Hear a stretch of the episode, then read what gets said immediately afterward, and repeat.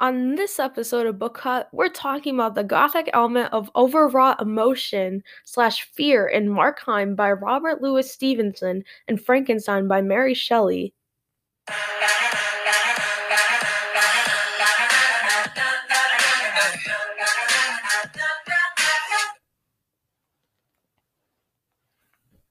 So, like I have said in the previous episodes, Markheim takes place in Victorian London, and Frankenstein takes place almost around the same time, in like the seventeen hundreds, or the eighteen hundreds.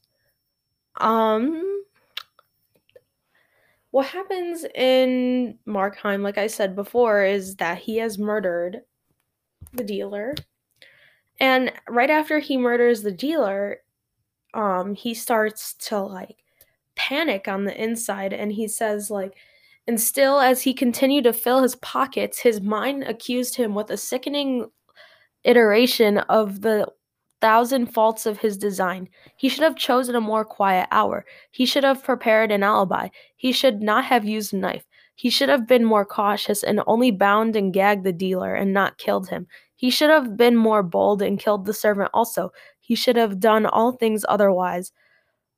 Poignant regrets, weary incessant toiling of the mind to change what was unchangeable, to plan what was now useless, to be an architect of the irrevocable past. Basically, he starts like thinking like, oh, I should have done this, and I should have done that. And he freaks out because he thinks he's going to be caught. And like he just has all this panic and fear running through him, which is like a big Gothic element.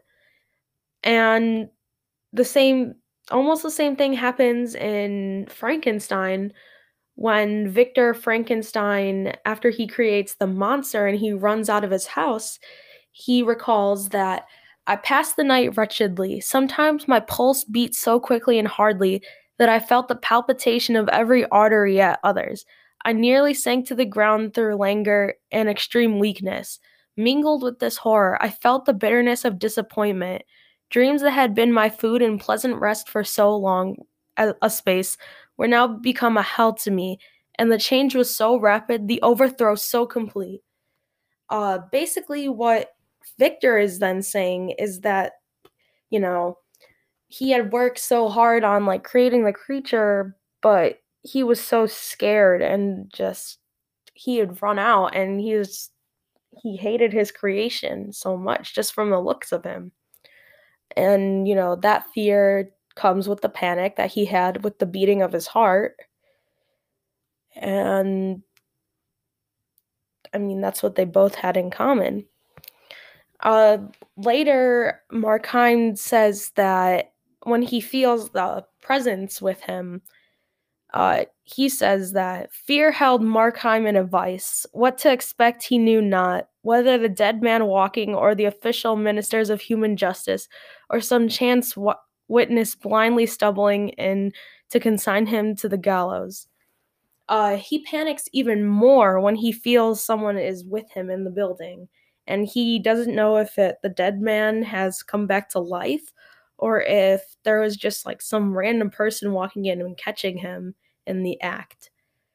Uh, later in Frankenstein, Uh, after he f- he goes back to his father's house because of William's death, when he's walking in the forest, he sees the creature, and Victor says that no sooner did the idea cross my imagination than I became convinced of its truth. My teeth chattered, and I was forced to lean against a tree for support. He is scared because he sees the monster of that presence, and he knows that the monster killed William, his brother, and so he is scared because he does not want to, one, die, and two, because it's his scary creation who he judges off of based on his looks.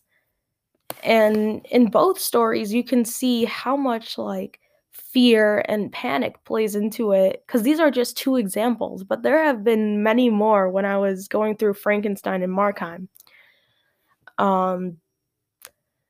I think this might be, like, besides the others, because murder was probably, like, the obvious element, but I feel like this one played a big part in both stories.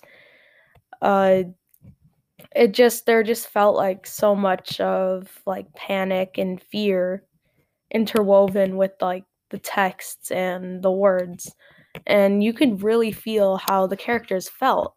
So I thought that was pretty interesting.